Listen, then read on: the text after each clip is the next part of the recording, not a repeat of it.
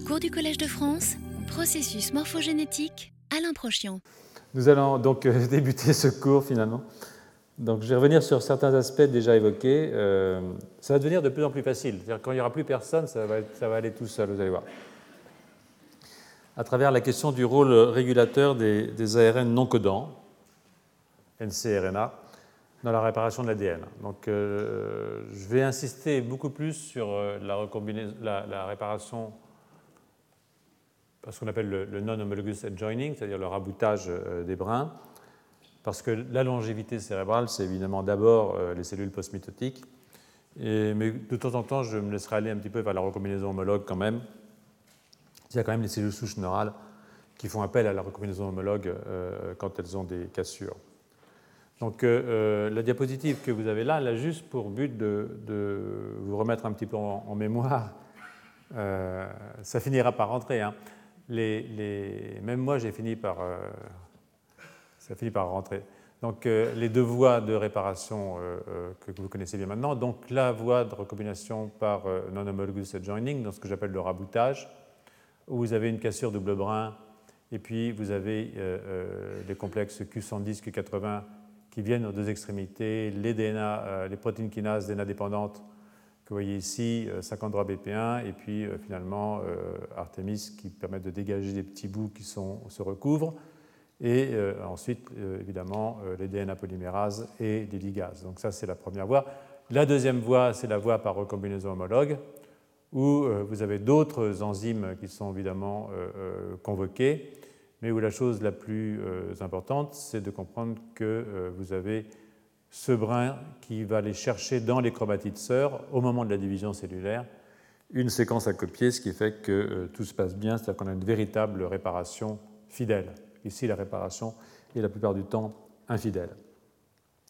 Donc ça, c'est juste un petit rappel.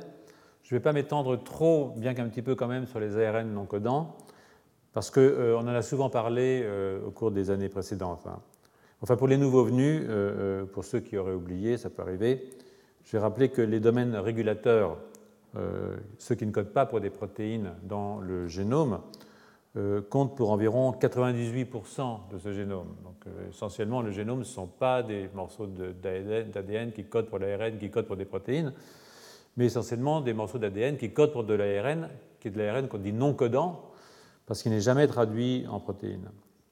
Mais il est néanmoins extrêmement important parce que c'est de l'ARN qui est de l'ARN régulateur et qui régule l'expression euh, des autres gènes. Il régule d'ailleurs à, différents niveaux, comme vous allez le voir. Donc ces ARN euh, non codants, qui sont euh, les produits de ces régions régulatrices, sont transcrits évidemment à partir de l'ADN, comme tout ARN, ne codent pas pour des protéines et désobéissent donc au schéma classique est, très simplificateur et même voire dogmatique de la séquence temporelle et unidirectionnelle ADN d'un ARN d'une protéine. Hein. Je vous rappelle qu'on peut aussi euh, passer de l'ARN à l'ADN par des enzymes qu'on appelle des reverse transcriptases. Et je vous ai euh, parlé de certaines reverse transcriptases euh, à propos des transposons. Et je parlerai aussi de reverse transcriptases plus tard à propos de, des télomères, des télomérases. Hein, les télomères, c'est des bouts de l'ADN qui se raccourcissent à chaque division et doivent donc à chaque division être rallongés euh, et sont rallongés parce qu'il y a une enzyme qu'on appelle la télomérase qui copie un morceau d'ARN en ADN et donc qui rallonge le bout. Donc, euh, euh, sinon, de toute façon, à chaque division cellulaire, on perd un petit peu de son ADN. Et au bout d'un certain temps, on active les réponses de type cassure d'ADN ou DNA damage, et les cellules entrent en sénescence et meurent. C'est-à-dire qu'une cellule, normalement, ne peut pas se diviser plus d'un certain nombre de fois. Euh, pas plus d'une vingtaine de fois, une trentaine de fois. Donc, euh, euh, ce qui pose un problème, vous allez voir, on en parlera, je pense, le 4 novembre. Ouais, je crois le 4 novembre, c'est ça. Donc, ces ARN non codants ont de nombreuses fonctions biologiques, de régulation de l'expression, génétique et ces fonctions s'exercent à différents niveaux. Au niveau de la transcription, donc ADN dans ARN, au niveau de l'épissage, un même transcrit peut donner plusieurs types d'ARN, c'est-à-dire le transcrit primaire à partir de l'ADN peut donner plusieurs ARN suite à des épissages euh, différentiels. Et puis, euh, au niveau du transport des ARN, c'est-à-dire que la traduction des ARN en protéines peut se faire localement après transport de l'ARN. Donc ces petits ARN non codants peuvent transporter, aider au transport des ARN messagers. Euh, par exemple, les ARN messagers mitochondriaux, c'est-à-dire périmitochondriaux, c'est-à-dire qui sont d'origine nucléaire mais qui permettent de traduire des protéines qui sont des protéines de la mitochondrie, sont autour de la mitochondrie. Il y en a aussi dans les synapses dont la régulation et, dont la traduction est régulée localement dans la synapse. Et ça, les petits ARN, vous allez voir, jouent un rôle à la fois dans le transport, mais ils jouent aussi un rôle dans la régulation de la traduction, aussi dans la régulation de la stabilité de ces ARN messagers qui sont euh, à distance du noyau.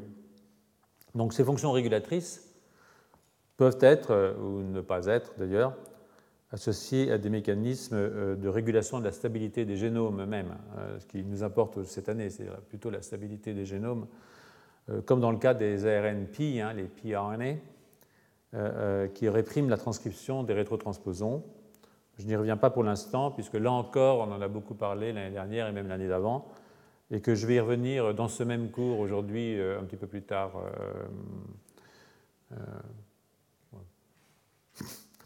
Donc les micro-ARN ou mi-RNA euh, constituent une classe importante, très importante des ARN euh, non codants. Il s'agit de régulateurs euh, post-transcriptionnels, donc après la transcription, et on pense aujourd'hui que plus de 60% des ARN messagers sont des cibles de ces micro-RNA, lesquels régulent leur stabilité, en fait leur dégradation, hein, et leur traduction en protéines, le plus souvent en s'associant aux extrémités 3' terminales des ARN messagers. Donc vous voyez ici, par exemple, ici vous avez un ARN messager. Ça, c'est la séquence codante. Ça, ça va donner la protéine. En partie, 5' terminale de cette séquence codante, il y a une séquence non codante qu'on appelle 5' UTR, 5' untranslated region, donc qui est non codante. Et vous avez une région 3' terminale, qui est 3' untranslated region, qui est ici, avec son poly-A au bout. Et euh, euh, comme vous pouvez le voir ici, euh, je reviendrai plus tard, mais Ici, c'est un ARN, un micro-ARN qui s'hybride avec la partie 3' terminale. Et cette hybridation, si elle est parfaite, va entraîner une dégradation du messager, c'est-à-dire que vous allez perdre votre messager. Et si elle est imparfaite, il y a des petits mismatchs, c'est-à-dire qu'il peut y avoir sur, une, sur 22 nucléotides en fait, d'appariement un ou deux nucléotides qui ne sont pas appariés, il n'y a pas de base euh, correspondante.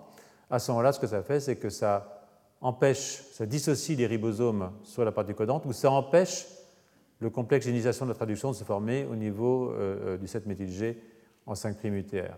Donc ce sont des petits ARN qui sont là et qui viennent donc réguler. Là, ce que vous avez, c'est AGO, ça veut dire argonaute.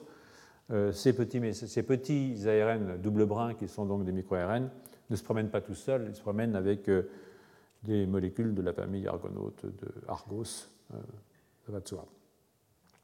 Donc voilà. Hein. Donc, euh, je veux dire, l'association parfaite favorise la dégradation et l'association imparfaite favorise plutôt la régulation de la traduction, mais ne touche pas à la stabilité du message. Là, le message reste, intact. Voilà. Donc, euh, si on connaît la séquence d'un micro-ARN, hein, alors on peut identifier la séquence complémentaire.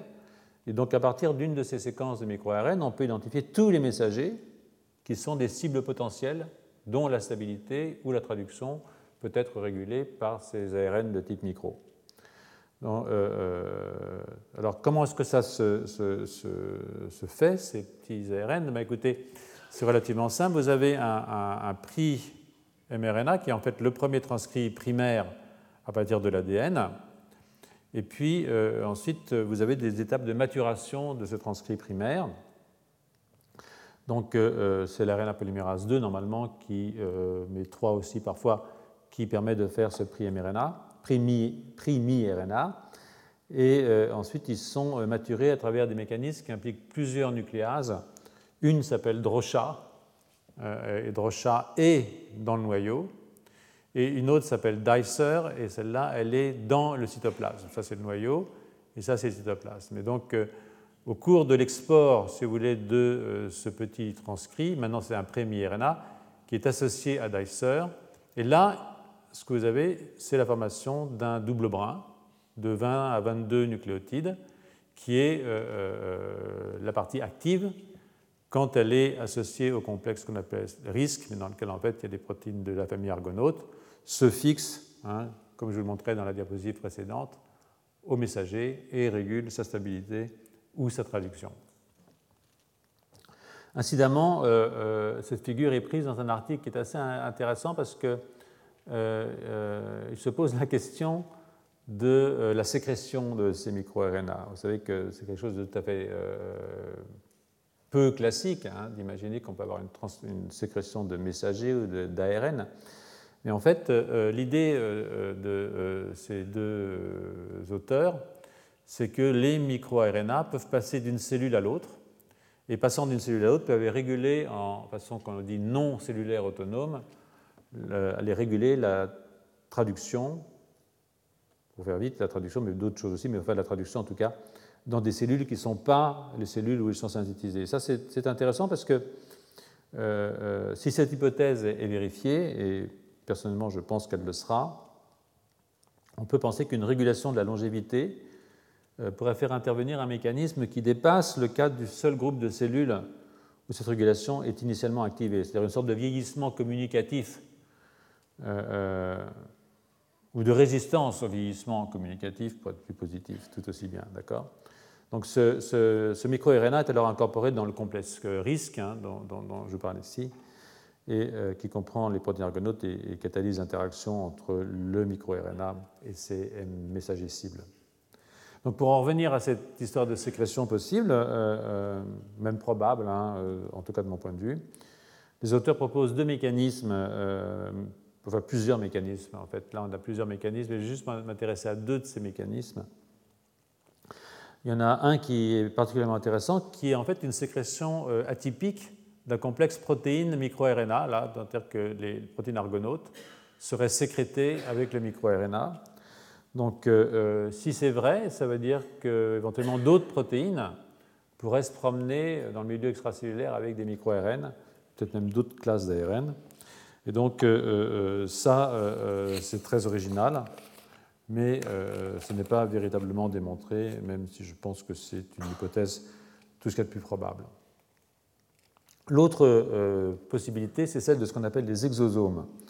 Donc les exosomes, c'est une voie de sécrétion qui est très intéressante. Vous voyez ici, par exemple, que vous avez quelque chose qui est cytoplasmique. Vous voyez ce petit bonhomme rouge, là, il est dans le cytoplasme. Il va être incorporé dans une vésicule de ce qu'on appelle ici un, un multivésiculaire body ou multivésiculaire endosome, c'est-à-dire que dans cette structure, vous avez maintenant votre petit bonhomme qui est là. Et euh, euh, en fait, sur le plan topologique, étant là, il est toujours dans le cytoplasme. Là, je suis dans le cytoplasme. Donc, ce qui l'entoure, ça reste du cytoplasme. Et euh, si cette structure-là vient fusionner avec la membrane, comme ça se passe ici, à ce moment-là, votre petite vésicule est sécrétée.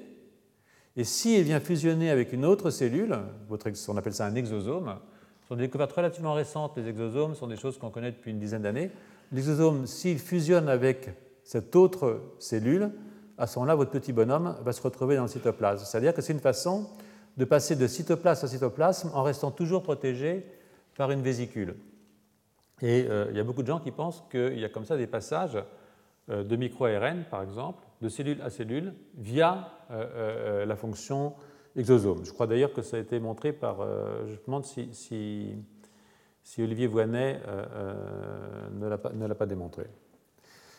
Donc, pour en revenir aux cassures double brin, donc, on doit constater que de nombreuses protéines qui sont impliquées dans ces cassures double brin sont directement associées à des ARN non codants. Alors là, ce sont des ARN non codants pas forcément de la classe micro-ARN, mais il y a plein d'ARN non codants. Il y en a qui sont très longs d'ailleurs, il y en a qui sont courts, il y en a qui sont longs. Et euh, ce qui veut dire que euh, ces ARN non codants pourraient jouer un rôle direct euh, dans la réparation, hein, même si alors on ne connaît absolument pas ce rôle.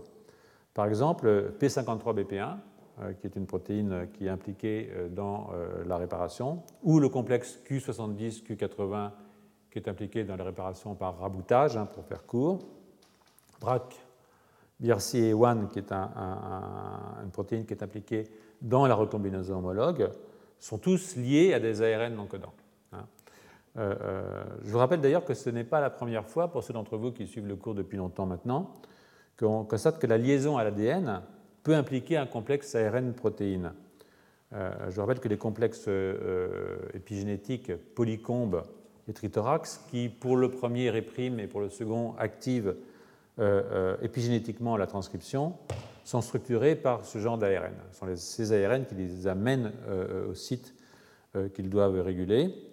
Et euh, ça, ça aussi, ça induit des modifications des histones, leur acétylation ou leur méthylation, en particulier pour H3, sur la lysine 9 ou la lysine 27. Ce qui est répresseur quand on fait ça.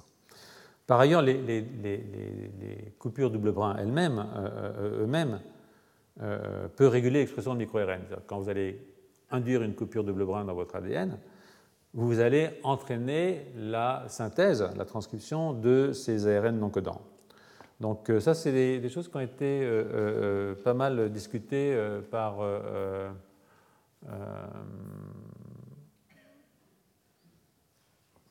oui, je ne sais pas pourquoi je dis ça, mais c'est pas grave.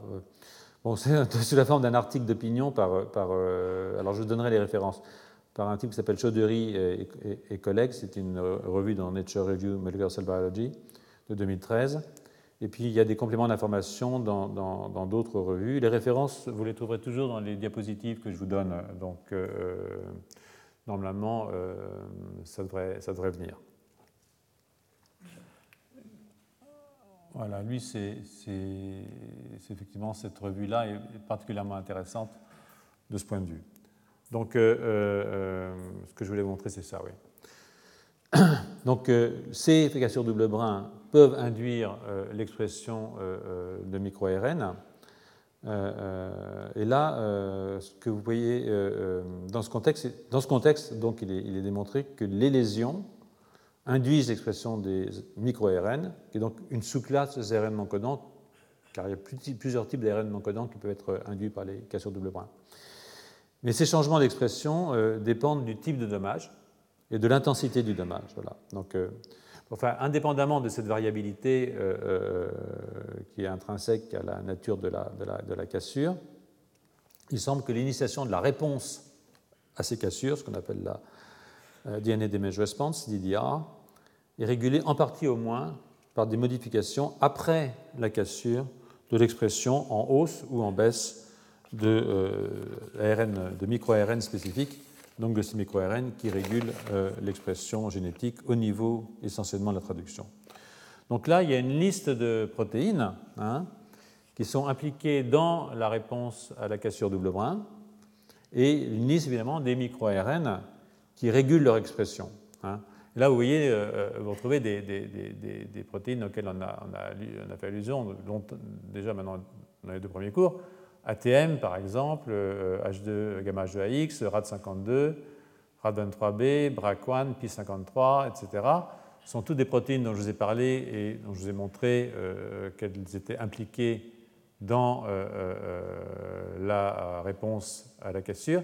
Et ça, ce sont des ARN de type Mi qui correspondent à ces protéines, c'est-à-dire qui peuvent réguler leur expression et qui sont induits euh, euh, par euh, ces cassures. Donc ATM lui-même joue un rôle important dans l'activation des microRNA. et on peut dire qu'il y a 71, aujourd'hui on a calculé, on a mesuré 71 ARN de type micro qui dépendent d'ATM pour l'expression, à la hausse, en fait, après une cassure double brin. Donc, euh, par exemple, si vous ajoutez une drogue radiomimétique, euh, comme la néocarcinostatine, qui évite d'irradier les cellules, mais qui mime une irradiation sur le plan pharmacologique à des fibroblastes embryonnaires de souris, vous voyez euh, tout de suite monter ces micro-ARN, et ça à cause de l'activité kinase d'ATM. L'action de l'ATM, en effet, n'est pas une action transcriptionnelle. Hein, la protéine est activée par la cassure de l'ADN, phosphoryle une autre protéine, qui est une protéine du complexe de et euh, euh, donc de maturation des micro-RN. Ici, vous avez par exemple ce qui se passe, vous avez votre, votre cassure double brin qui se passe ici. ATM euh, vient phosphoryler cette protéine qui fait partie en fait du complexe de Rochat, qui est du complexe de maturation du prix mi-RNA avant qu'il ne soit exporté. Hein. Ce que vous voyez aussi, c'est que vous avez d'autres phosphorylations d'une protéine par exemple qui s'appelle ERK, qui est elle phosphorylée, et quand elle est phosphorylée, elle vient aussi activer la maturation de ce microRNA dans le complexe Dicer, c'est-à-dire déjà quand on est passé du noyau au cytoplasme. Donc, euh, euh, euh, toutes ces, ce sont des, des, modifications qui permettent ou bloquent hein, la maturation du microRNA et donc vont avoir des effets sur les messagers qui sont reconnus par ces microRNA. Donc, c'est compliqué comme mode de régulation, mais c'est vraiment important dans un, parce que ça, ça un sens physiologique si les mi-RNA eux-mêmes hein, régulent l'expression de protéines qui sont impliquées dans la réparation d'ADN. Donc euh, ça, vous pouvez le voir en retour. Ici, ce micro-RNA ici, qui euh, euh, va être donc capable de réguler la synthèse, l'activité d'un messager et la synthèse de protéines, va en retour avoir une action sur la réparation de l'ADN. C'est-à-dire que on peut euh, faciliter ou au contraire bloquer la réparation de l'ADN en fonction du type de messager dont la régulation va être euh, euh, activée par ces micro-ARN qui sont eux-mêmes activés par la cassure double brin. Donc, cela a l'air un petit peu compliqué, mais c'est comme ça que ça fonctionne. La nature n'est pas toujours la chose la plus simple du monde, malheureusement, pour les biologistes. Pour ce qui est de la recombinaison homologue, on a la même chose avec BRAC1. Euh, euh, qui se fixe à certains précurseurs de micro-RN, comme vous pouvez le voir ici, euh, les prix mi-RNA, qui sont les produits donc, de la transcription primaire, je le rappelle encore une fois. Et avant toute maturation. Il interagit avec Drosha et d'autres protéines. Donc BRAC1 interagit avec Drosha lui aussi. On voit ici comment ça se passe ici. Hein. Et ça facilite la maturation des microRNA. Donc BRCA1 a aussi un rôle répresseur de euh, euh, la transcription euh, de certains miRNA, dont MIR155, j'y reviendrai un tout petit peu tout à l'heure, via une interaction avec HDAC. Hein, et là, c'est intéressant parce que HDAC, c'est une histone déacétylase. Et si vous bloquez l'acétylation des histones, vous empêchez la transcription. Une des fonctions d'empêcher la transcription, c'est que s'il y a une cassure double brin au moment de la réplication de la cellule, il faut s'arrêter. C'est-à-dire qu'on ne va pas aller euh, transcrire euh, un gène qui a été muté. Donc c'est une fonction arrêt, qui est une fonction évidemment euh, importante. et cette fonction arrêt, elle se fait via une déacétylation des histones H2A et H3 au niveau du promoteur. Donc,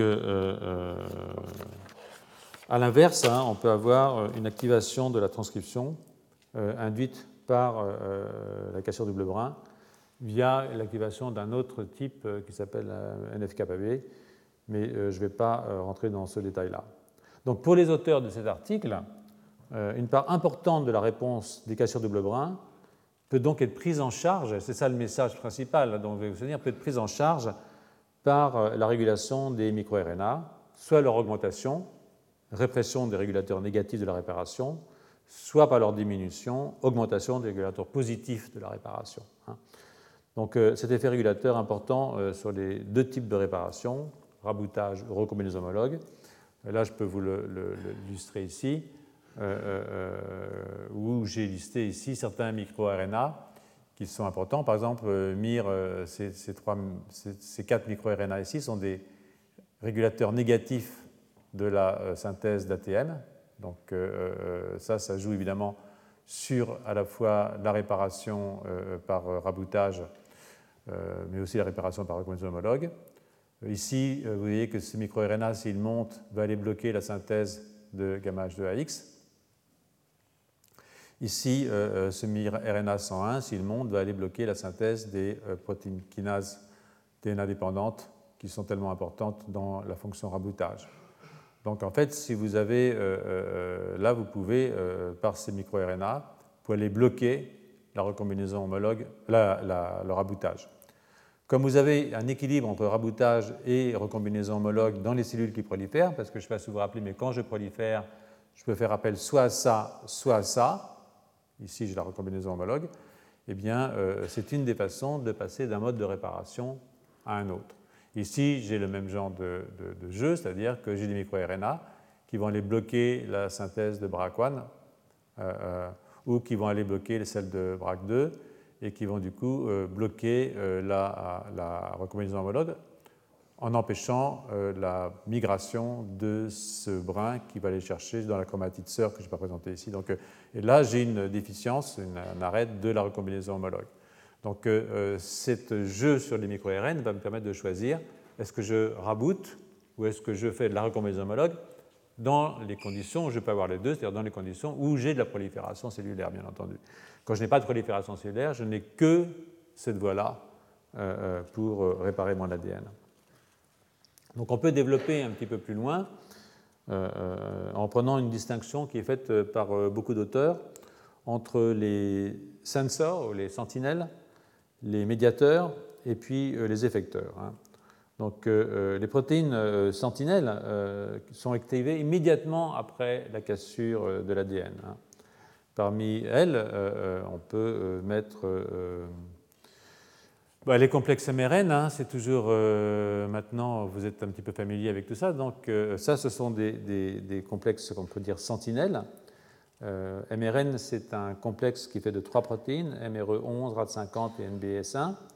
Et puis, dans les sentinelles, vous avez aussi ces protéines Q70, Q80 qui, elles, sont impliquées dans le raboutage. Et aussi 53BP1 qui est aussi, on peut la mettre dans la classe des sentinelles. C'est-à-dire que ce sont des protéines qui indiquent qu'il y a eu une cassure mais pas des protéines qui sont impliquées dans la réparation de la cassure. Hein. Donc, euh, euh, les messagers euh, qui codent pour les sensors ont des parties non codantes 3' terminales extrêmement longues. C'est-à-dire que toutes ces protéines sensors ont des parties 3' terminales très très longues. par exemple, incroyable, vous avez 1100 bases par exemple pour Q80, vous avez 2246 bases pour NBS5, une des sous-unités de MRN ce qui laisse énormément de place hein, pour de la régulation euh, par appariement de micro-RN dans les parties 3' terminales. Vous avez des, un micro-RN, c'est 20 nucléotides, donc vous avez des trucs de 2000 nucléotides. Vous avez une place folle pour euh, vous amuser à faire de la régulation fine de la traduction ou de la stabilité de votre messager. Donc euh, ça, je vous le rappelle ici, c'est comme ça que ça se passe. vous vous mettez sur le 3' terminal et vous allez réguler la synthèse. Donc ces protéines sensors sont très fortement régulées à ce niveau-là. Donc euh, ces considérations un petit peu générales, je vous demande de leur porter attention parce que ça veut dire qu'il y a des effets dose, hein, des, modifications mesurées d'une protéine, ici d'un sensor ou d'un médiateur, qui peut être régulé par ces micro-ARN euh, euh, repose sur l'intervention, euh, peut avoir des effets importants, donc ces effets dose, sur la réponse à la cassure double brin. Ce sont des régulations, cette régulation peut avoir des effets contradictoires, elle peut être bénéfique, elle peut être aussi maléfique selon les systèmes, parce qu'évidemment, une tumeur, par exemple, bah, vous avez intérêt à ce que la réparation ne se fasse pas, qu'elle se fasse mal parce que la cellule tumorale, vous avez envie qu'elle meure. Donc euh, vous faites une cassure double brin dans une cellule tumorale, vous n'avez pas forcément envie qu'elle continue à se proliférer. Donc euh, l'idéal, c'est que l'activité euh, mortifère soit efficace. Si vous avez un neurone, vous ne voulez pas. Le neurone, lui, il est là, il est seul, il est là pour toujours ou presque, donc vous voulez garder. Donc vous voulez au contraire avoir un effet de réparation sans entraîner une mort de la cellule, sauf si la cellule abîmée est plus toxique que ne pas avoir de cellules du tout. Des fois, il faut mieux ne pas en avoir qu'en avoir une qui ne marche pas. Donc, euh, je parle de neurones. Donc, euh, euh, ces régulations fines, post-traductionnelles, post-transcriptionnelles, excusez-moi, sont évidemment assez importantes. Donc, les médiateurs, après les sentinelles, ont une autre fonction très importante, en particulier des régulations de type post-traductionnel, des phosphorylations, très certainement, hein, par exemple pour ATM, euh, ou pour les DNA protéines kinases, hein, qui elles sont des, sont des kinases, ce sont euh, ce qu'on appelle des médiateurs. Et euh, évidemment, elles sont fortement régulées par les microRNA. J'en ai parlé sur la diapositive précédente déjà, avec, je ne sais pas si vous vous rappelez, que ATM, par exemple, ou DNA PKC sont très très fortement régulés par les micro-ARN. Praquan aussi, puisque je l'ai montré, et, euh, et vous voyez pas, vous n'avez pas vu sur cette diapositive que euh, gamma H de AX, euh, qui est là, est fortement régulé par d'autres micro-ARN. Bah si, vous, je l'ai vu, j'ai mis là, MIR24 et MIR238 régulent l'expression de gamma H de AX. Donc je vais continuer sur ce thème des ARN non codants en faisant la passe sur un grand nombre d'entre eux et en me concentrant pour un instant sur les ARN de la famille PyRNase, dont nous savons depuis deux ans maintenant euh, qu'ils régulent l'expression des rétrotransposons et peuvent donc de ce fait réguler la formation des cassures double brin. Donc un bref rappel du cours de 2011 euh, va vous mettre en mémoire euh, ce que sont les éléments transposables. D'abord, je vous rappelle que les éléments transposables constituent de l'ordre de 45% du génome humain. C'est énorme. Euh, euh, alors ces séquences sont distribuées en, sous-types distincts que je ne vais pas euh, tous énumérer ici, ils sont là, vous les voyez. et quand elles sont mobilisées, ces séquences, elles peuvent sauter, c'est-à-dire elles peuvent aller d'un morceau d'ADN à un autre, et donc induire des modifications irréversibles du génome. le génome, c'est quelque chose qui bouge à une très grande vitesse. Hein. de nouveau, c'est je le répète très, très souvent. Donc, euh, euh, heureusement, euh, la plupart de ces séquences sont fossilisées, c'est-à-dire qu'elles ont arrêté de bouger. Ça ne veut pas dire qu'elles soient inactives pour autant. C'est-à-dire qu'elles peuvent très bien réguler l'expression d'ARN non codant, justement, qui ont des actions de régulation de la transcription, de l'expression génétique, sans pour autant aller faire des trous, comme vous allez voir dans un instant. Donc, cette diapositive résume un certain nombre de données. D'abord, en fait, en haut à gauche, le fait que euh, cette mobilisation euh, de la transcription des éléments non codants, euh, transposables, ici les lines, est liée à l'environnement. C'est-à-dire qu'un stress fait sur une cellule, en particulier un stress oxydatif sur une cellule, va entraîner la transcription d'un élément transposable. Donc ça, c'est important. Ces éléments transposables, d'ailleurs, euh, je vous le rappelle là-haut, là, ont été découverts euh, par Barbara McClintock, hein, qui s'intéressait à la variégation des pigments euh, dans les grains de l'épi de maïs. donc ces transpositions qui se produisent sous l'effet de variations de l'environnement conduisent à des modifications irréversibles hein, de la structure de la chromatine quand il y a effectivement rétrotransposition, c'est-à-dire que l'ARN est transcrit en ADN, reverse transcriptase, et s'insère dans le génome euh, euh, par un mécanisme dont euh, je vais, que je vais vous illustrer. Donc en bas à gauche, vous avez ce qui se passe avec les lines, qui sont une classe d'éléments transposables, qui correspondent quand même à 17% de notre génome. Hein, Ce n'est pas, pas, du tout de la blague. Alors, chez Sapiens, il n'y a plus beaucoup de transposons qui sautent. il y a une centaine de transposons qui sautent. Chez la souris, il y en a quand même 3000, donc on, est, on, saute moins que la souris, ou un autre transposon en tout cas. Donc, euh, euh, les lines sont transcrites sous la forme de ce qu'on appelle un ARN polycistronique, c'est-à-dire c'est un ARN d'un bloc, mais qui code pour deux protéines qu'on appelle Open Reading Frame 1 et 2. Donc ça, ça code pour une protéine de packaging, c'est-à-dire ces petits trucs jaunes ici qui entourent l'ARN hein, et qui vont le protéger contre la dégradation et permettre son retour dans le noyau, qui vont l'emmener dans le noyau. Et puis vous avez ORF2, qui a deux activités. ORF2 a deux activités. Une activité reverse transcriptase. Avec cet ARN, il va faire de l'ADN. Hein. et puis une activité endonucléase, et c'est là que ça se corse, parce que grâce, vous allez voir, avec l'activité endonucléase, il va faire un trou dans l'ADN et intégrer le morceau de DNA qui a été fait par l'ARN dans le noyau, dans le génome. Donc vous allez donc faire un saut, c'est pour ça qu'on dit que ça saute. Par exemple, ça saute de la région bleue, qui reste codante, et vous introduisez un nouveau retransposon dans la région rouge, par exemple. Donc euh, euh, ça, euh, évidemment, c'est dangereux, bien entendu. c'est dangereux parce que euh, ça introduit des mutations. Et puis ça fait des cassures et ça introduit des mutations. Donc, pourquoi est-ce que ça existe et c'est dangereux, vous me direz? Parce qu'en fait, ce n'est pas uniquement dangereux. je ne sais pas si vous vous rappelez ça l'année dernière, je vous ai montré les expériences de Suzanne Lindquist, donc je ne les ai pas ressorties là, mais ou si vous mettez un stress très très fort à un animal, parce que normalement les, rétrotransposons, c'est essentiellement dans les cellules germinales, dans les, dans les, gamètes. Et donc, euh, euh, au moment de la formation des gamètes, des cellules germinales, si vous faites un stress très fort, disons que vous faites euh, vivre une mouche dans un environnement qui est quasiment pas possible, à ce moment-là, vous allez avoir une grande activité, vous allez induire la rétrotransposition dans les cellules germinales. Et donc, vous allez avoir une masse de euh, spermatozoïdes, par exemple, ou d'ovules qui vont être mutés. avec un peu de chance, il y en a un qui va avoir la mutation qui permet de survivre dans ces conditions épouvantables. Et donc, euh, euh, c'est la dernière ligne de défense de l'espèce, c'est que si ce spermatozoïde muté rencontre un ovule sympathique, ils peuvent faire un petit qui va être capable de répondre à ces nouvelles conditions de vie. Donc, c'est une façon, si vous voulez, darwinienne, en fait, Hein, parce que la sélection se fait au niveau des cellules germinales, sur la base d'une diversité qui est créée par une induction de la rétrotransposition, ça va être une façon pour euh, euh, l'espèce de générer un mutant qui euh, va être capable de survivre dans les conditions qui sont les conditions toutes nouvelles. et ça, ça a été fait avec la mouche en mettant un, truc qu'on s'appelle, qui, est un inhibiteur des, protéines de heat et euh, c'est là que ces mouches horribles avec des poils dans les yeux, des trucs un peu dégoûtants. Quoi. Mais ce n'est pas parce qu'elle a des poils dans les yeux qu'elle survit. Euh, euh, le poil dans les yeux, c'est un effet secondaire du fait qu'elle était capable de survivre dans des conditions de développement qui manquent de robustesse puisqu'on a bloqué HSP90, qu'on a inactivé HSP90. Bon, je passe là-dessus, donc je dis je vous le en quatre pas, mais je vous raconte quand même.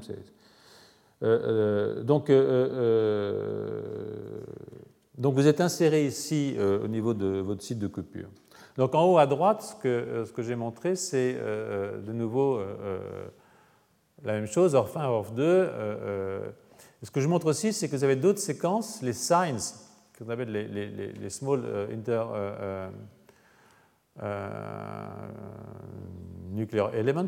donc ça, ils sont comme les lines, ils sont capables d'être transcrits, mais ils sont tout nus. C'est-à-dire que ils ne font pas de protéines qui permettent de les packager ou de les rétrotransposer et les insérer. Donc en fait, ce sont des parasites des lines. chaque fois que vous faites des lines et que vous avez ORF1 et ORF2 qui sont exprimés, vous êtes capable aussi de faire sauter les signs. Hein, et les signs, il y en a aussi un paquet, comme vous pouvez voir ici, euh, euh, euh, c'est ce qu'on appelle ici les séquences ALU, c'est 10% du génome. Donc, ce qui veut dire que vous avez un système qui est extraordinairement plastique hein, et mobile que je vais à l'envers, oui. Je me disais bien que j'allais à l'envers. Voilà.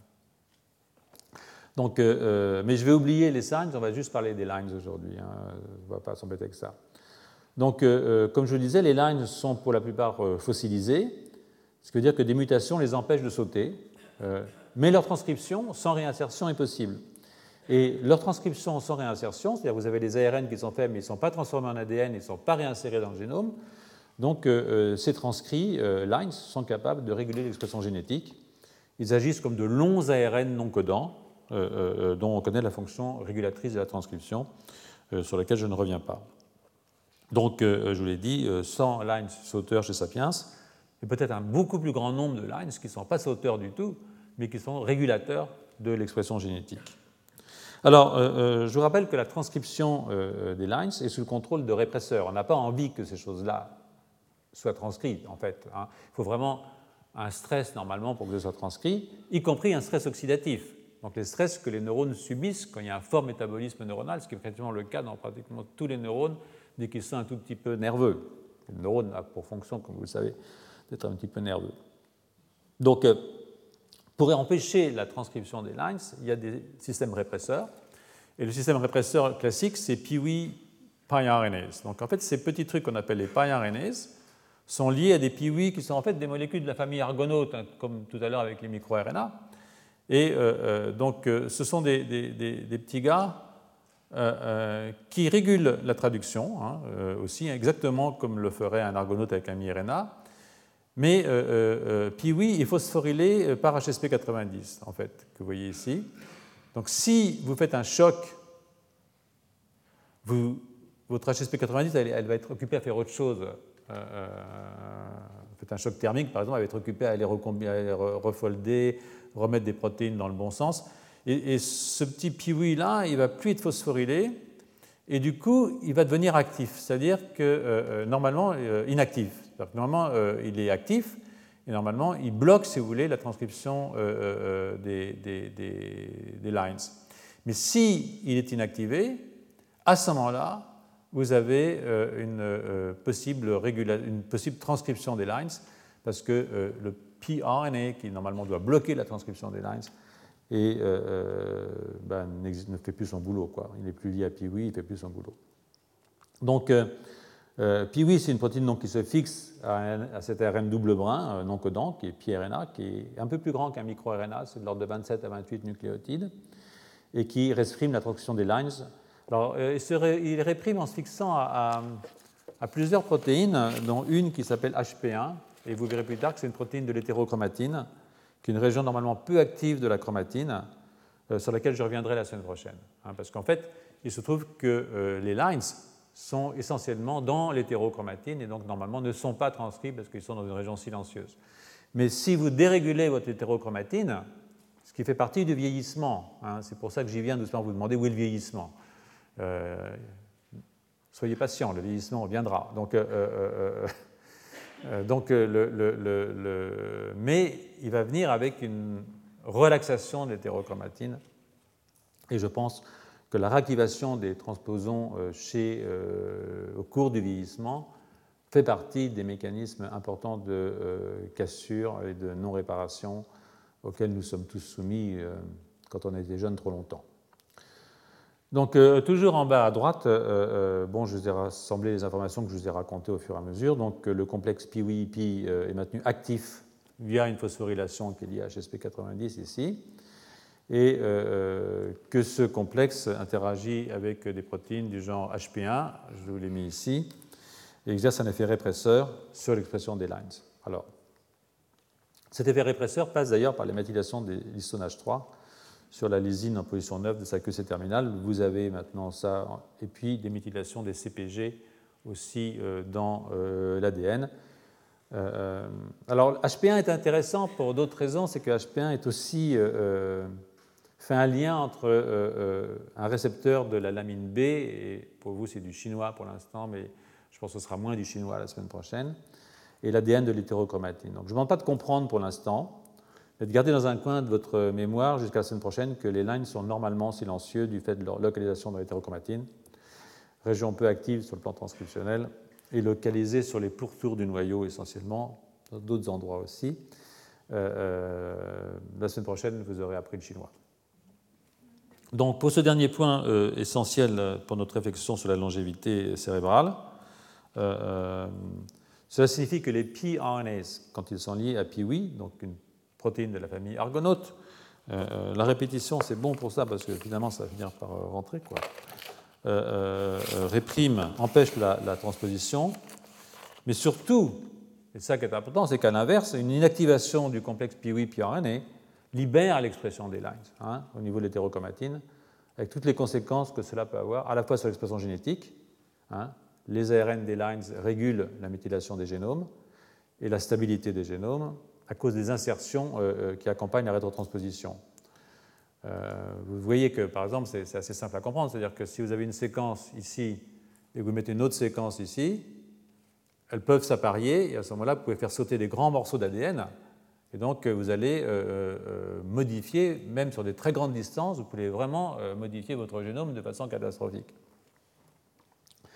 Donc, voilà quoi.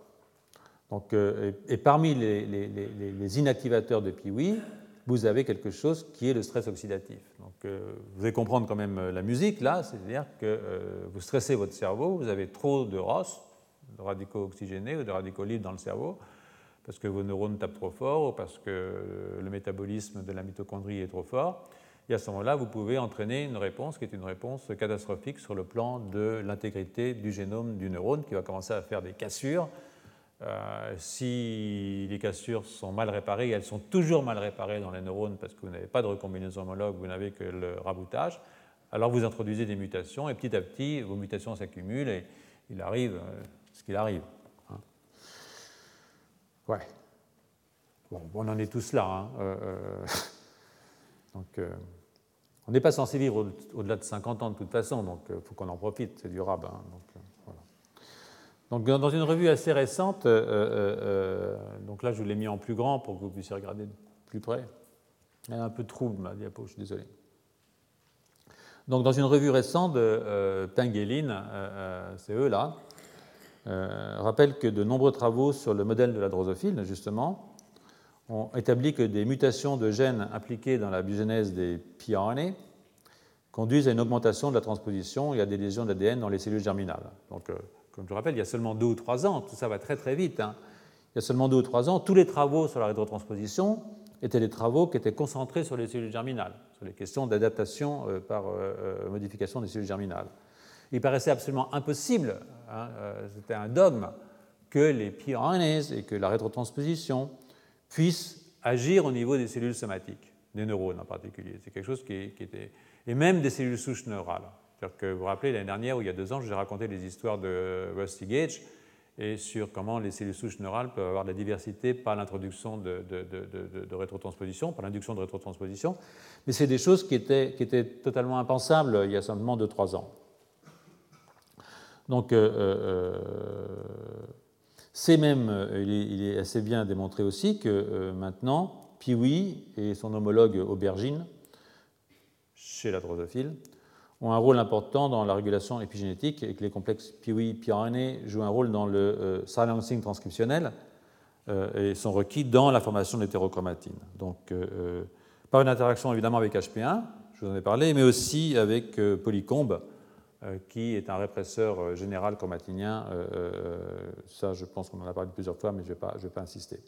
Alors, les orthologues de PIWI, c'est-à-dire les homologues à travers l'évolution, euh, que sont euh, MIULI et MIWI2 euh, chez la souris, mais on va les appeler PIWI chez la souris pour faire plus simple, régulent la méthylation de l'ADN. Donc ça, c'est un ensemble de données qui convergent hein, pour suggérer une répression de la transcription, pour suggérer une répression de la transcription et un maintien d'une hétérochromatine silencieuse dans la lignée germinale, mais pas seulement dans la lignée germinale, comme je vous l'ai dit et comme vous l'avez évidemment entendu. Alors, comme nous sommes des neurobiologistes, enfin moi surtout, et quelques personnes dans la salle, et qu'on s'interroge sur la longévité cérébrale, euh, euh, on est beaucoup plus intéressé ici euh, par cette régulation somatique récemment découverte que par ce qui se passe dans les cellules germinales. Encore qu'on ne peut pas s'en désintéresser complètement. Et des données récentes suggèrent que les pRNAs régulent l'expression d'une protéine qu'on appelle CREP2 dans les neurones d'aplésie, avec un effet sur la mémoire à long terme. C'est une découverte du groupe d'Eric Kandel euh, euh, que je vais détailler dans un instant. Hein. Donc ces données sont à mettre euh, en regard de la très forte concentration du système nerveux. Par exemple, on a 75 000 séquences de PRNA dans l'hippocampe. Hein, donc ça, c'est pas de la blague, c'est pas rien.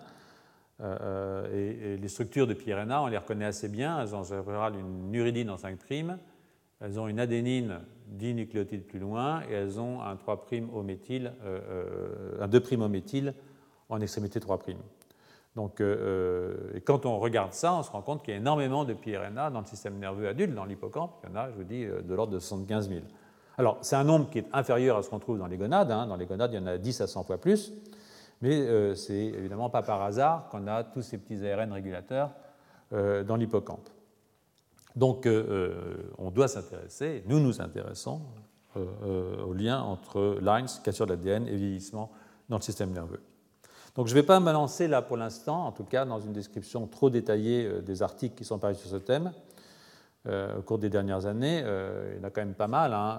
là, vous avez un échantillon de quelques articles qui sont intéressants. Il y a trois couleurs. Hein. Vous voyez, il y a trois couleurs. Il y a du rouge, il y a du vert, il y a du bleu. Donc le, rouge, ça indique que les éléments transposables ne sont pas exprimés seulement dans la lignée germinale, mais aussi dans la lignée somatique, et qu'ils y jouent un rôle physiologique. En vert, ce que j'ai indiqué, c'est les aspects délétères, c'est-à-dire euh, de l'expression incontrôlée de ces éléments. Hein. Tout particulièrement l'induction de cassures double brin. Hein. Vous voyez par exemple que euh, quand vous euh, activez ce rétrotransposon ici, vous créez des cassures double brin. C'est un article assez ancien, hein. probablement un des premiers articles sur ces questions. Et enfin, en bleu, nous avons trois articles euh, euh, qui indiquent que des agents délétères, dont les superoxydes, induisent euh, les rétrotranspositions. Donc là, ça vous donne un peu une figure de, tout ce qui peut se passer avec ces éléments qui sont évidemment toxiques pour le système nerveux, mais qui ne sont pas uniquement toxiques. Ils ont aussi une action physiologique. Et c'est ce que je vais vous montrer. Donc, je vais vous montrer deux, deux trucs. Un article, tout à l'heure, un article dans lequel vous allez voir une action physiologique euh, un article donc qui est pris du groupe de Eric Kandel, je vous signale que Eric Kandel va venir faire une conférence ici le 18 décembre à 11h dans cet amphithéâtre et que pour les scientifiques qui sont intéressés par ce qui se passe dans son laboratoire, je vous recommande de, venir l'écouter. Donc, je vais partir d'une revue de quelqu'un qui s'appelle Saint-Laurent et machin, et qui est Al, sont plusieurs, qui ont fait un article dans un, journal qui s'appelle Mechanism of Aging and Development, qui replace euh, la question des éléments transposables dans le contexte de la longévité. Donc, euh, les auteurs rappellent hein, que le vieillissement constitue un facteur de risque pour les maladies les plus graves. Ben oui, euh, et que cela est lié à l'accumulation des lésions de l'ADN et aussi d'altérations plus globales de la structure de la chromatine. Les deux choses étant d'ailleurs liées, hein, puisque une altération globale de la chromatine induit des transcriptions illégitimes, etc. etc. Donc, euh, euh, je trouve que c'est très intéressant cette affaire hein, parce que, euh, j'aurais dû le préciser plus tôt, hein, beaucoup des maladies qu'on appelle des maladies neurodégénératives, hein, que ce soit l'Alzheimer, le Parkinson, l'Huntington, même quand elles sont d'origine génétique pure, ce qui est 100% des cas dans le Huntington et pour l'instant 5% des cas dans l'Alzheimer ou dans le Parkinson, euh, même quand c'est des maladies génétiques pures, elles ne se déclenchent pas à 0 ans. Hein. Euh, euh, elles se déclenchent après 40, 50, voire 60 ans. Donc c'est-à-dire que même il y a la mutation qui est là, mais cette mutation ne devient délétère qu'à partir d'un certain âge. C'est-à-dire qu'entre-temps, il s'est passé des choses qui font que votre génome, que votre, votre neurone, vos neurones, cette physiologie, enfin l'avenir aussi, hein, façon de parler, deviennent plus sensibles à la mutation au cours du vieillissement. Euh, euh, euh. donc ces maladies se déclarent à un âge relativement avancé, ce qui confirme que le vieillissement est effectivement un facteur de risque, y compris pour les maladies génétiques. Hein. Donc je l'ai souvent dit, ces maladies n'existent pas hein, dans les pays où l'espérance de vie n'excède pas 50 ans, ce qu'on eût considéré comme une espérance normale de vie en France il y a seulement une centaine d'années. Hein. Donc il faut voir que toutes ces questions sur ces maladies neurogénératives sont des questions qui deviennent brûlantes simplement parce que euh, euh, la vie, l'espérance de vie augmente. Donc euh, à la fois, il faut, je ne sais pas s'il faut s'en réjouir, mais on peut s'en réjouir, mais bon, évidemment, il y a, un coût. Quoi. Donc, comme on l'avait entreaperçu, je pense, au début du cours, hein, bon, on a plusieurs causes de lésions qui sont, qui sont identifiées. Alors l'excès calorique, par exemple, il paraît que ça crée des lésions, donc pas trop manger. Je dis ce que j'en pensais l'autre jour. Manger, voilà. Euh, le stress oxydatif, euh, comme les ROS. Et euh, ça, ça converge vers cet équilibre entre réparation de l'ADN et, cassure de l'ADN. Hein. Et donc, si la réparation est moins bonne que la cassure, ou si la réparation n'est pas une bonne réparation parce qu'elle fait des erreurs, alors euh, euh, ben, vous entrez dans un processus de sénescence, euh, d'apoptose, c'est-à-dire de mort cellulaire, et, de vieillissement. Donc c'est vers ça que ça converge, et c'est pour ça que, contrairement à ce que vous pouviez penser quand vous avez lu le titre Longévité cérébrale, c'est-à-dire il va nous faire encore un peu de physiologique, en fait, ça fait trois semaines que vous êtes assommé par ces trucs tellement ennuyeux qui sont la réparation de l'ADN. Je vous promets, c'est bientôt la fin. Hein, vous allez avoir des trucs beaucoup plus sympas plus tard. Mais euh, euh, je ne pouvais pas euh, traiter cette question de la longévité sans rentrer dans ce problème, parce que c'est au fond, au centre de la question de la longévité, hein, cette réparation de l'ADN. Donc ça justifie, je crois, le temps qu'on y passe, qu'on y passera peut-être aussi l'année prochaine, je ne sais pas. Donc parmi les éléments endogènes qui altèrent l'intégrité des génomes, pouvons-nous inclure les rétroéléments? Donc c'est une question qui est posée par les auteurs les signs, hein, qui sont mobilisés par les lines, euh, euh, qui en sont plutôt les parasites, hein, parce qu'ils utilisent ORF1 et ORF2 qui sont encodés par les lines. Je vous l'ai dit, je vais m'en tenir aux lines, euh, tout en vous demandant de garder en tête quand même que lines et signs sont liés. Hein.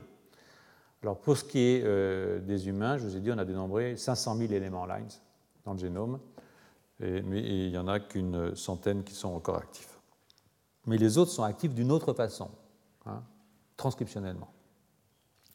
Donc, euh, euh, euh, cette diapositive ici vous décrit assez bien comment les choses se passent. donc, il y a d'abord une reconnaissance du site d'insertion. Alors, on ne sait pas pourquoi, quand un, un, lines est, rétro, Pourquoi il va s'insérer là, par exemple? Est-ce qu'il y a des sites favorables, préférentiels d'insertion d'un élément transposable? On À vrai dire, on n'en sait rien. Mais il y a une coupure qui se fait ici, à ce niveau-là, qui dégage euh, euh, un polyté, un polythymidine, et la queue polyA de votre line va s'hybrider là, et c'est là que la reverse transcriptase va vous faire un petit morceau d'ADN. Et ce morceau d'ADN va se copier lui-même, ça va faire un double brin d'ADN, et à ce moment-là, vous allez avoir euh, une ligase qui va venir vous insérer ça, mais ça veut dire que le long de ce chemin, comme il faut faire l'insertion du deuxième brin, eh bien, vous avez la formation d'une cassure double brin. Donc, euh, euh, euh, l'introduction d'un lines induit forcément dans votre système une cassure double brin. Donc, le schéma de droite, hein, sur la même figure, hein, vous montre que si le transcrit peut être full length, c'est-à-dire qu'on peut avoir le lines entier, on peut aussi avoir juste un petit bout, c'est-à-dire qu'en fait, on peut avoir un morceau qui correspond uniquement à ORF2, c'est-à-dire on n'a pas le packaging, mais on a quand même euh, euh, la reverse transcriptase et l'endonucléase, et ça, ça peut suffire pour avoir une, insertion. Et évidemment, vous dépendez de la réparation d'une cassure double brin parce que vous faites une cassure double brin. Donc, vous avez intérêt, quand vous faites une rétrotransposition, soit-elle physiologique ou pas physiologique, d'avoir actifs vos systèmes de réparation. Parce que si vos systèmes de réparation ne sont pas actifs, alors là, ça devient une véritable catastrophe. Donc, euh, dans les deux cas, hein, euh, que ce soit un messager long ou un messager court, vous avez des modifications de la chromatine et des changements d'expression génétique. Mais vous avez aussi, euh, malheureusement, des mutations qui sont associées à la réparation de la cassure double brin, parce que là, vous êtes dans un système qui est un système de raboutage, parce que vous êtes dans un neurone. Hein. Vous n'êtes pas dans un système de euh, recombinaison homologue, sauf si vous faites ça dans une cellule souche neurale qui peut proliférer et donc avoir recours au système de recombinaison homologue. Donc, euh, euh, et ça peut faire des erreurs aussi, hein, la recombinaison homologue. Moins, mais ça peut en faire un petit peu. Donc, et puis en plus, quand vous faites une recombinaison homologue, le fait d'avoir des séquences identiques, comme j'ai tout à l'heure répété, ça peut amener des appareillements illégitimes entre régions éloignées du génome et euh, euh, introduire des variations en nombre de copies de certains gènes. Hein. Donc vous avez des délétions de gènes ou des copies supplémentaires. Et ça, c'est des sources très importantes, le nombre de copies de gènes de désordre physiologique. Hein. Ça, euh, c'est un des grands trucs, le, nombre de copies de gènes. C'est quelque chose qui est vraiment très important. Bon, si vous avez assisté au cours des années précédentes, vous le savez, mais maintenant vous le savez, même sans y avoir assisté. Donc vous avez eu tort de venir. Donc, on comprend euh, euh, dans ces conditions l'abondance des mécanismes qui ont été sélectionnés et on pourrait faire de contrôler l'expression de ces éléments transposables. Hein. Donc euh, j'y reviens, je suis revenu souvent. C'est très important de les contrôler. la régulation épigénétique de leur expression, la formation de l'hétérochromatine, la méthylation de l'ADN jouent un rôle important dans ce contrôle. Au niveau des promoteurs des lines, par exemple, vous avez euh, euh, entre 20 et 100% de méthylation des îlots CPG qui bloquent normalement, ce n'est pas une loi générale, il y a de choses d'exception, la transcription.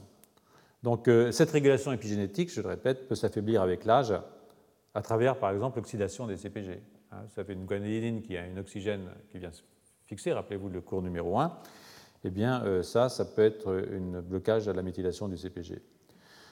D'autres mécanismes de régulation, c'est les polyadénylations prématurées, euh, euh, je ne vais pas trop rentrer là-dedans, euh, qui fait que les enzymes qui sont codées par ORF2 ne sont pas fonctionnelles et donc empêchent la prolifération du transposon.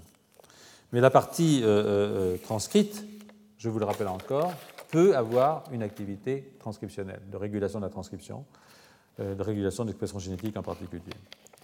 Donc euh, euh, il y a une chose aussi, c'est les antisens endogènes. Hein. C'est-à-dire que vous n'avez pas que des messagers qui sont synthétisés dans les cellules, vous avez aussi des anti-messagers qui sont synthétisés dans les cellules. Et donc euh, un antisens endogène peut hybrider avec, ici vous avez un line, vous avez un anti-line, ils peuvent s'hybrider. Et ça, ça peut entraîner la formation de microRNA ou de pari-RNAs qui sont maturés ensuite par les systèmes dont je vous ai parlé tout à l'heure, d'Eiser ou, de Rochard. Donc, ce sont des mécanismes qui sont très, très, très, très actifs, et je n'y reviens pas, mais gardez ça en tête. Je vais accélérer un peu parce que je sens que je, patine. Donc, donc il existe euh, d'une certaine façon une contradiction, euh, je dirais, euh, apparente entre l'adaptabilité que permettent les éléments transposables pour l'espèce. Hein, je racontais l'histoire de, la, mouche qu'on met dans de la gédanamycine et qui, tout d'un coup a des poils dans les yeux, mais bon, quand même, ça lui permet de survivre, pas les poils dans les yeux, mais les mutations qui sont révélées par ça. Et donc, si vous faites un stress, alors vous allez activer vos éléments transposables, et puis vous allez créer des, des variations génétiques dans la lignée germinale. Et ça, ça peut vous permettre une adaptation, mais en même temps, vous allez provoquer des euh, accidents dans l'ADN et vous allez entraîner euh, euh, la mort et le vieillissement des porteurs. Donc ce même stress, évidemment, peut avoir deux actions différentes. Une action d'adaptabilité qui est nécessaire, mais en même temps, évidemment, vous allez avoir une action qui est une action délétère pour l'individu. bon, ça c'est comme ça. Donc ce schéma est un tout petit peu simple, mais je pense qu'il montre bien un tout petit peu euh, comment les choses euh, se passent. Donc, euh,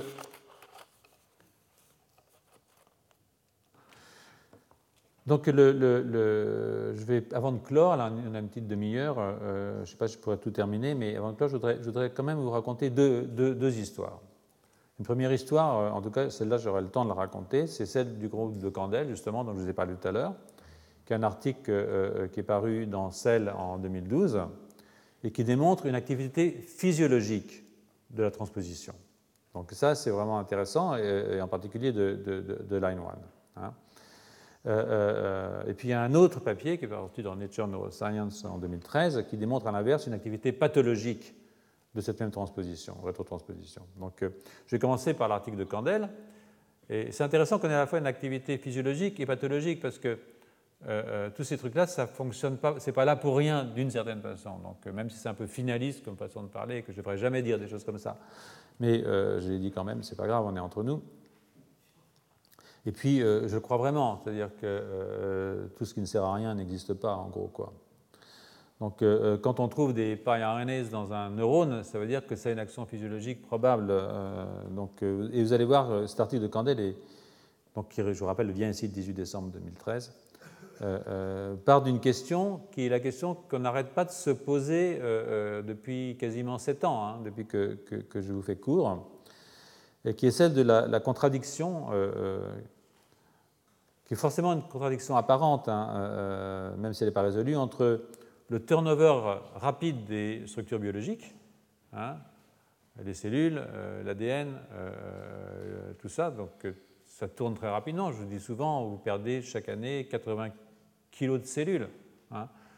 Euh, vous reconstruisez 80 kg de cellules. Euh, vous refaites votre intestin grêle tous les 5 jours.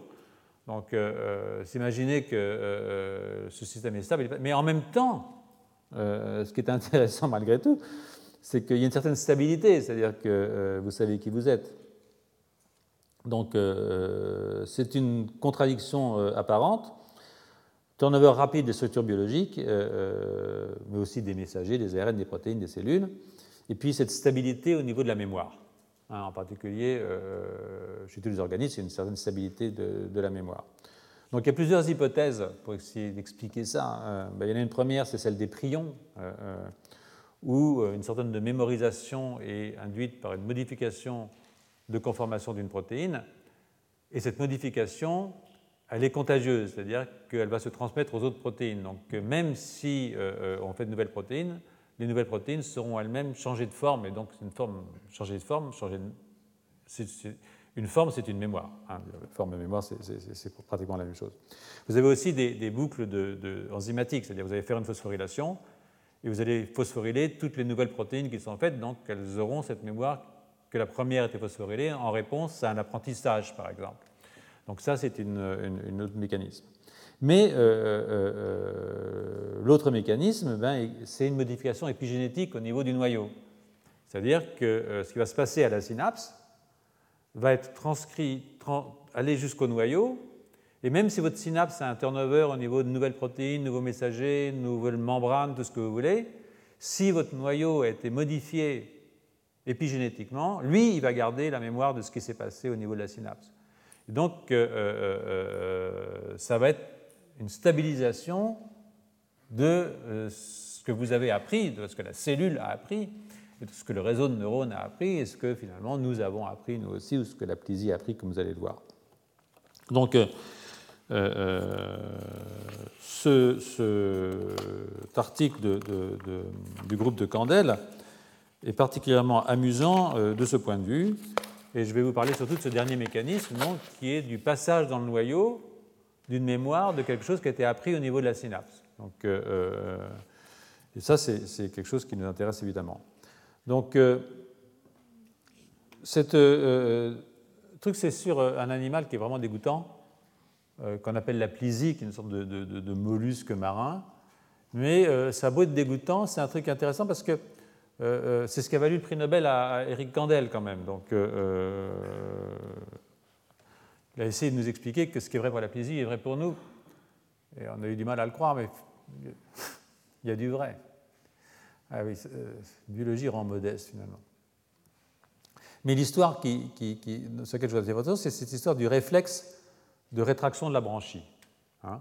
si vous chatouillez une aplésie au niveau du siphon, elle va très vite faire bouger sa branchie.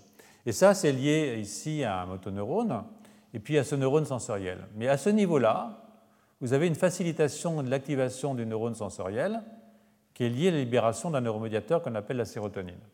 Hein, que nous, on a tous de la sérotonine, hein, mais même les aplésies ont de la sérotonine. Et donc, euh, cette libération de sérotonine, c'est une forme d'apprentissage parce que si vous libérez la sérotonine, euh, euh, la deuxième fois, euh, euh, ça va aller beaucoup plus vite pour retirer le siphon, pour, retirer la, pour rétracter la branchie. Donc euh, vous allez voir un tout petit peu comment. Je vais vous raconter ça dans, le détail dans un instant. Donc ici la sérotonine qui est libérée là, ici l'interneurone qui est celui-là, ici le motoneurone qui est là, qui va aller déclencher le réflexe de rétraction de la branchie. Donc, euh, euh, c'est le modèle essentiel sur lequel a, travaillé euh, Candel et son laboratoire. Et ben, les auteurs de l'article ont observé la présence de pRNAs dans le neurone sensoriel. Dans ce neurone sensoriel qui établit un contact ici avec le neurone moteur. Et vous allez voir que ce complexe PIWI-pRNA conduit à la méthylation du promoteur d'un gène qui code pour un facteur qu'on appelle CREP2, qui est un facteur de transcription qui est répresseur de la mémorisation. C'est-à-dire que si vous réprimez le répresseur, alors vous apprenez mieux. D'accord? Donc euh, l'idée, euh, donne la, réponse, c'est que ce système d'activation du, euh, PIWI dans le, du PIWI PRNA au niveau du génome va méthyler les promoteurs de ce gène vous aurez moins de cette protéine et du coup vous allez avoir une mémoire plus grande. Vous, la plisie, d'accord? Euh, Donc je reprends les choses à leur début, vous avez la, solution, je raconte tout, maintenant je vais vous montrer un tout petit peu comment ça se passe. Donc euh, euh, c'était une, Donc en fait, ce qu'ils cherchaient, au départ, ce n'était pas des pRNA, ce qu'ils cherchaient, c'était des micro-ARN, hein, parce que tout le monde cherchait des micro-ARN. Donc ils cherchaient des micro-ARN d'aplésie. D'ailleurs, il y a des micro-ARN dans l'aplésie, hein, bien entendu. Ils sont tombés sur des ARN qui étaient un petit peu plus grandes que prévu. 28 euh, nucléotides au lieu des 22 nucléotides attendus pour des micro-ARN, avec un U en 5' pour 60% d'entre eux, euh, euh, une adénine au bout de 10 nucléotides, et puis un, 3' avec un, 2' au méthyle en extrémité 3' terminale. Donc ça ressemblait vraiment à des ARN qui n'étaient pas du tout attendus. Ils ont vérifié tout ça, et, voilà, donc s'il faut une immunoprécipitation avec argonaute qui descend les micro-RN. Vous voyez ici que vous avez les micro-RN qui sont descendus par Argonaute. Mais si vous faites une immunoprécipitation avec Piwi, ce que vous descendez, c'est ces petits gars-là qui ont 8 nucléotides de plus et qui ne sont pas des micro-RN, qui sont des RNA. OK? Et puis ils ont pris, ils ont, ils ont généré un anticorps, enfin ils ont, ils ont, ils ont avec Piwi. Euh, euh, euh, puis vous voyez ici que vous avez euh, Piwi dans le noyau, voilà, euh, on voit ici qu'on peut descendre Piwi euh, dans le noyau, il y en a très peu dans le cytoplasme. Ça, c'est une histone, ça montre qu'on est vraiment dans le noyau. Et puis, ils ont cloné, séquencé, tout ce que vous voulez. On voit bien qu'ils ont ici un piwi qui appartient à la famille piwi. dans, voilà. Et ça, c'est la famille des micro-RN. Donc, ils sont vraiment très différents. Donc, il y a dans ces neurones post-mitotiques adultes euh, des euh, RNAs et il y a des protéines Piwi, ce qui évidemment était quelque chose de tout à fait, tout à fait, tout à fait étonnant. Donc, euh, euh, vous voyez que Piwi était fortement exprimé dans le noyau. Alors, ils ont, évidemment, la question suivante, c'est est-ce que les RNAs ont un rôle régulateur de la mémoire synaptique? Ah Parce que c'est la seule chose qui intéresse Candel, c'est la mémoire synaptique. Donc, donc ce qu'ils ont fait, c'est qu'ils ont criblé les, les euh, dont la concentration est modifiée en présence de sérotonine. Parce qu'on sait que la sérotonine, ça c'est un truc euh, très classique du laboratoire d'Eric, c'est que euh, la sérotonine est un facilitateur de, l'apprentissage du réflexe de rétraction de la branchie. Donc, ils ont donc balancé de la sérotonine, et ce que vous voyez que, ici, c'est que quand on fait ça, on a certains pRNA dont le niveau monte, alors, euh, par exemple, le pire 4, il monte un petit peu, puis il s'écroule après, mais vous voyez que pire 15, hein, qu'on voit ici, on voit que quand on lui balance de la sérotonine, il est extrêmement fortement exprimé dans euh, votre neurone d'aplysie, dans votre neurone sensoriel. Donc, il y en a plusieurs. Euh, et donc, l'idée, c'est de tester à quoi ça sert. Alors là, ils ont pris une stratégie qui est un tout petit peu exagérée, à mon avis, c'est-à-dire qu'ils ont été bloqués puis alors quand vous bloquez PIWI, vous bloquez tous les pi RNA, hein. pas uniquement euh, numéro 4 et numéro 15. Donc ils ont euh, fait des, blocages de PIWI. Vous voyez ici, ils ont mis par exemple un antisens PIWI qu'ils ont rentré avec la pénétratine. Comme je suis l'inventeur de la pénétratine, ça m'a fait plaisir. Euh, donc ils ont rentré l'antisens PIWI, et vous voyez que quand vous faites ça, vous avez beau rajouter de la sérotonine, vous n'avez pas de facilitation. Hein. Donc là, c'est le contrôle. Vous voyez ici la réponse de votre, de votre neurone. Et si vous mettez de la sérotonine, vous voyez que votre réponse, cinq fois, vous voyez que votre réponse est facilitée, ce qu'on appelle un apprentissage, une facilitation à long terme, mémorisation grâce à la libération de sérotonine par euh, un interneurone intermédiaire, celui-là, l'interneurone facilitateur, ici, on est là. Et puis, euh, euh, vous voyez que si vous bloquez PIWI, eh bien, vous, bloquez votre réponse d'apprentissage. Ici, vous pouvez mettre un, antisens scrambled, il ne se passe rien du tout, c'est-à-dire un truc aléatoire, donc il n'y a pas d'activité. Mais ici, ce qui est rigolo, c'est qu'au contraire, ce qu'ils ont, c'est qu'ils ont augmenté PIWI, ils ont introduit génétiquement un PIWI GFP dans euh, le neurone, et vous voyez que vous avez un apprentissage beaucoup plus fort. Donc en fait, le niveau de PIWI va moduler votre capacité d'apprendre le réflexe synaptique. Donc ça, c'était déjà en soi quelque chose, je trouve, d'assez joli et d'assez fort. Et euh, euh, euh, ils ont suivi évidemment le criblage de gènes. Donc on voit qu'est-ce qui se passe au niveau génétique quand je fais ça, parce que c'est sûr que Piwi par RNA va aller dans le noyau, vous l'avez vu, il est dans le noyau tout à l'heure, et puis il va réguler l'expression de certains gènes. Donc ce qu'ils ont fait, c'est de chercher des gènes qui sont impliqués dans la mémorisation. Donc ils, ont, ils, ont, ils, ont, ils sont amusés à aller regarder pas mal de gènes. Et euh, bon, il y en a un pour lequel ils avaient un petit penchant, c'est normal, c'est CREP2. Ils avaient déjà identifié CREP2 comme un régulateur de l'apprentissage avant. Donc, euh, et ce que vous voyez ici, c'est que euh, si vous avez un, antisens Pi8, vous bloquez Pi8, vous avez une très très forte augmentation de l'expression de CREP2. D'accord? Donc ça, c'était pas mal. Donc forte augmentation de la transcription et de la traduction. Hein. ils ont vu la protéine de CREP2, euh, dont CREP2 c'est l'abréviation pour Cyclic AMP Responsive Element Binding Protein 2.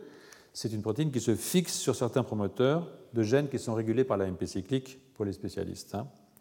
Et donc, euh, donc, on connaît, hein, du fait de travaux antérieurs du groupe de Candel, euh, l'importance sur la mise en place de la LTP dans LTP, c'est la potentiation à long terme, l'apprentissage dans ce modèle. À l'inverse, donc vous voyez ici, euh, euh, euh, à l'inverse, dans, l'autre modèle, si vous, en, bas à gauche à jaune, là, à l'inverse, la surexpression de Piwi hein, rend le système sensible à un seul pulse de sérotonine, alors que normalement il en faut 5 pour induire l'activité, la, mémoire. Vous voyez ici que vous avez induit oui, et en fait vous avez une réponse qui est une réponse beaucoup plus rapide. Un seul pulse de sérotonine suffit, alors que normalement il en faut 5 pour atteindre ce niveau. Donc ça c'est vraiment, vraiment sympa. Alors, du fait de la fonction connue du système PWP sur la méthylation, les auteurs ont utilisé euh, euh, quelque chose qui euh, module, qui diminue les, méthylations. je ne vois pas d'ici, moi je suis désolé, mais RG108, c'est bien écrit RG108 ici, donc c'est un inhibiteur des, des méthylations. Et si, si vous utilisez cet inhibiteur, inhibiteur a un fort effet antagoniste sur la répression de l'expression de crève de B par la sérotonine. Donc, euh, euh, vous voyez ça euh, ici. Donc, normalement, la sérotonine bloque l'expression de crève de B, donc ça c'est normal. Mais si vous bloquez les méthylations, vous ne bloquez plus l'expression de crève de B. Hein, donc ça c'est pas mal. C'est un bloqueur de RG108, c'est un bloqueur de DNA méthyltransférase. Donc c'est un effet antagoniste de la répression et corroboré avec une perte de la facilitation. Vous voyez ça ici en bras rouge. Vous mettez RG108, même avec 5 pulses de sérotonine, votre neurone n'apprend plus. Donc euh, euh, l'étape suivante, c'était euh, la recherche de promoteurs du gène cible hein, et des CPG qui sont modifiés dans la région des promoteurs et la démonstration d'une inhibition de la transcription, probablement, en fait très certainement, liée à une méthylation d'un site promoteur proximal. Et alors là, c'était assez sympa comme histoire. Vous voyez que si euh, euh, euh, vous avez un neurone normal ici, maintenant vous mettez de la sérotonine, hein, et vous voyez le pourcentage de méthylation de votre promoteur de CREP2 qui devient quasiment à 100%. Hein. Donc, sur certains sites CPG, qui sont des sites qui sont méthylés normalement par la DNA méthyltransférase que vous voyez ici. Et alors, il y a des oligonucléotides qui permettent d'identifier les sites méthylés, voilà ici ce qui se passe, c'est le plus simple. Ici, vous êtes euh, un système non traité. Vous voyez que le site proximal est légèrement méthylé, mais pas beaucoup. Vous mettez de la sérotonine, vous méthylez à fond la caisse le site proximal. Et si vous bloquez évidemment les méthylations, vous bloquez euh, évidemment ici votre méthylation. Donc, euh, ce qui se passe dans cette affaire, c'est que le complexe Piwi RNase hein, bloque entraîne une méthylation au niveau du promoteur de CREP2. Il entraîne cette méthylation de façon extraordinairement originale, c'est-à-dire qu'en fait, il, a une séquence, votre petit pRNA ici en rouge, qui est bloqué, qui, vient puis oui, il a une séquence complémentaire du messager de CREP2. C'est-à-dire que votre CREP2 est synthétisé, votre pRNA arrive, se lie au messager, ça recrute la DNA méthyltransférase et ça bloque immédiatement la ça entraîne une méthylation de votre promoteur et ça bloque la transcription du gène. Donc euh, euh, ça, c'est, je trouve que c'est particulièrement, honnêtement, je pense que c'est particulièrement intéressant parce que euh, ça veut dire que si vous trouvez des PRNA dans une cellule, d'accord, et que vous faites la séquence de vos PRNA dans vos cellules nerveuses, et que vous allez rechercher dans le génome des séquences complémentaires, vous pouvez à juste dire, vous dire que peut-être que ce pRNA peut réguler l'expression de ces gènes par un mécanisme de ce type. C'est-à-dire qu'en partant des. De même que quand vous partez des séquences de microRNA, vous pouvez chercher quels sont les messagers qui sont des cibles potentielles au niveau de la régulation de la traduction ou de la dégradation. Si vous partez d'une séquence de pRNA dans un neurone, vous pouvez aller rechercher des cibles potentielles qui sont régulées au niveau de l'expression génétique via une méthylation dans votre génome. Et ça, je pense que c'est quelque chose qui est euh, intéressant. Euh, euh, enfin, nous, on s'y intéresse dans le laboratoire. parce qu'évidemment, si je vous raconte ça, c'est parce que c'est des choses qu'on fait. Hein. En fait, je vous raconte toujours dans les cours des choses qui me permettent de rattraper mon retard scolaire sur des travaux qui se font dans le laboratoire. Hein. c'est une façon pour moi de m'obliger à suivre ce que font les gens dans le labo, parce que sinon ils, vont trop vite euh, pour moi.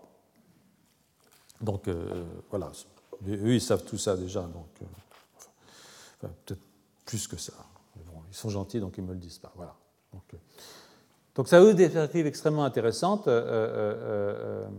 et ça suggère qu'à partir des PRNA exprimés dans une cellule donnée, on peut identifier des cibles épigénétiques. alors, évidemment, ça peut être Piwi qui est fixé à ces PRNA, mais ça peut être autre chose que Piwi, parce que Piwi, c'est une protéine qui peut fixer PRNA, mais peut-être que d'autres protéines que Piwi peuvent fixer des PRNA. Si je vous le dis, c'est parce que j'en ai l'intime conviction. Euh, donc euh, on ne s'est pas égaré, hein, euh, contrairement à ce que vous pouvez penser, parce qu'après tout, il s'agit ici de mémoire épigénétique hein, et de la façon dont une expérience, ici le gratouillis du siphon et la rétraction donc de la branchie, laisse une trace dans le neurone. Hein.